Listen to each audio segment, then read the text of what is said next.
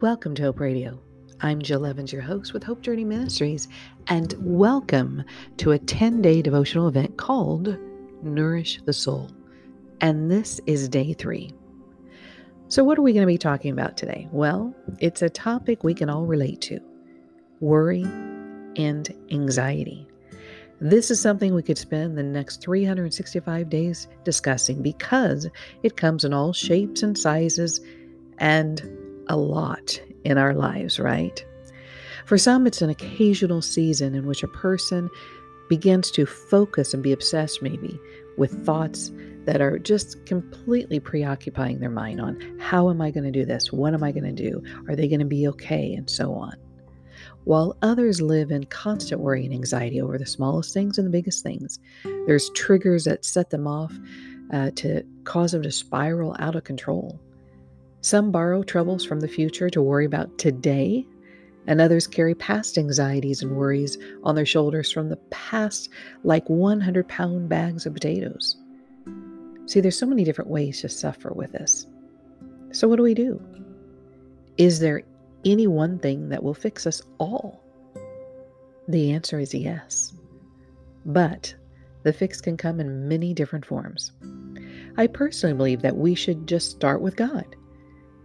We hand over whatever it is that we are worrying about or having anxiety about, and then let God do His work. Okay, that last sentence, I made it sound super easy, right? Just hand it over. We hear people tell us, and maybe we've said these words give it to God, right? And when somebody says that to me, I might think, I did. I'm trying, but I'm still miserable. Oh boy, it's really tough being a human, right? Okay, so let's do this. Let's create three steps to try to follow in this area of our lives. So, step one, how about we go to the Lord? And how do we do that? Let's pray.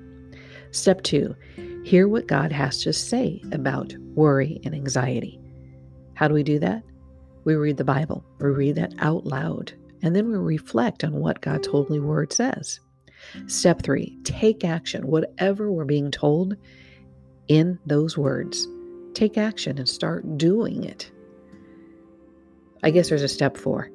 Keep repeating steps one and three until we find comfort and relief. Sounds super official, right? Well thought out plan. well, the thing is, this is not easy. This is going to be something we have to deal with until our last day on earth. I know, I'm sorry. That's the truth. That is part of life. God never promised us that we would have an easy peasy life here on earth. So let's go to our Heavenly Father. And if we need to, just scream help. Guess what? He's right there. Well, I could keep talking about this, but let's just go to what the Word says. So I'm going to be looking at Philippians 4, uh, verses 6 through 13 today, and I'm first going to read it out of the Living Bible translation. Now, fasten your seatbelt in. It tells us exactly what to do. It says, Don't worry about anything. Instead, pray about everything. Tell God your needs and don't forget to thank Him for His answers. If you do this, you'll experience God's peace, which is far more wonderful than the human mind can understand. His peace will keep your thoughts and your hearts quiet and at rest as you trust in Christ Jesus. And now, brothers, as I close this letter, let me say this one more thing. Fix your thoughts on what is true and good and right. Think about things that are pure and lovely, and dwell on the fine, good things in others. Think about all you can praise God for and be glad about it. Keep putting into practice all you learned from me and saw me doing, and the God of peace will be with you. That's pretty direct, right? Hmm. You see, Paul is writing this to the Philippians. And if you read any of Paul's letters, he's telling them and us what to do what not to do. And he's always giving God the glory. There's so much to learn in these letters. But I want to point out something to all of us right now. What I just read, that is in the Bible. You're saying, Yeah, I know. You just read it. No, I mean, this is in the Bible. See, God wanted this very specific scripture to be placed in here for a reason to help us. So it is really important. It's really important for us to read. I'm going to go as far as to say this is here to help us right in this moment. God knew we'd be here. See, there was some reason I was drawn to this scripture. Well, that was God. There was some reason I put it in this devotion. Well, that was God. And I believe this it's because of you. Did you hear me? Yeah, because of you. See, I do not know who and when people are listening to this, but God does. I'd like to think that this moment is especially created for you because I didn't ask all of us around the world to poise ourselves over our laptops and click enter and watch this, listen to this at the same exact time, did I? No. I'm recording this in faith, knowing that God has people around the world that need to hear this specific scripture. That's pretty neat, right? So, how did that make you feel? That this moment has been created for you. I hope you feel peace. I hope you feel loved. All right, so let us not ignore this amazing moment. Let's look at the scripture again, but we will look at it in the King James Version. Be careful for nothing, but in everything by prayer and supplication with thanksgiving, let your requests be made known unto God. And the peace of God, which passes all understanding, shall keep your hearts and minds through Christ Jesus.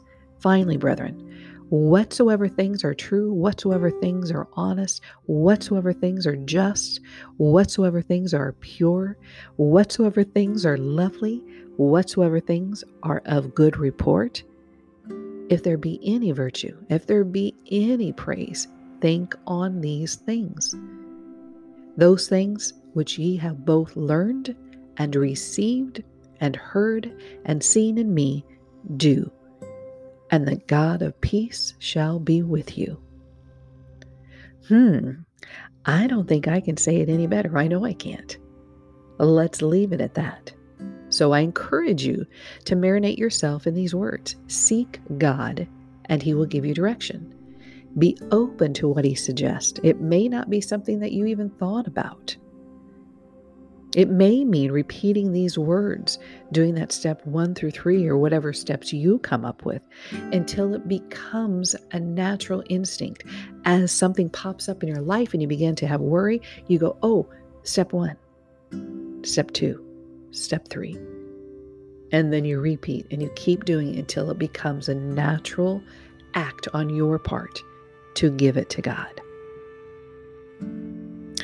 Now, when you're seeking Him, God's suggestion, again, may be these three steps. He might encourage you to go exercise like He does with me and walk with Him in nature. And that's where I can help deal with worry and anxiety. He may encourage you to go to a doctor. He may encourage you to sing a song. He may encourage you to talk to someone. Be open to what He suggests. So, start with Him and His holy word. And then let God do what He does amazing things. Well, thank you so much for listening to Hope Radio. Again, I'm Jill. It's been my honor to share the scripture with you. I do hope that you'll tune in tomorrow. Again, thank you for listening. I hope you've been blessed, and remember to always be a blessing to others. Thank you until next time.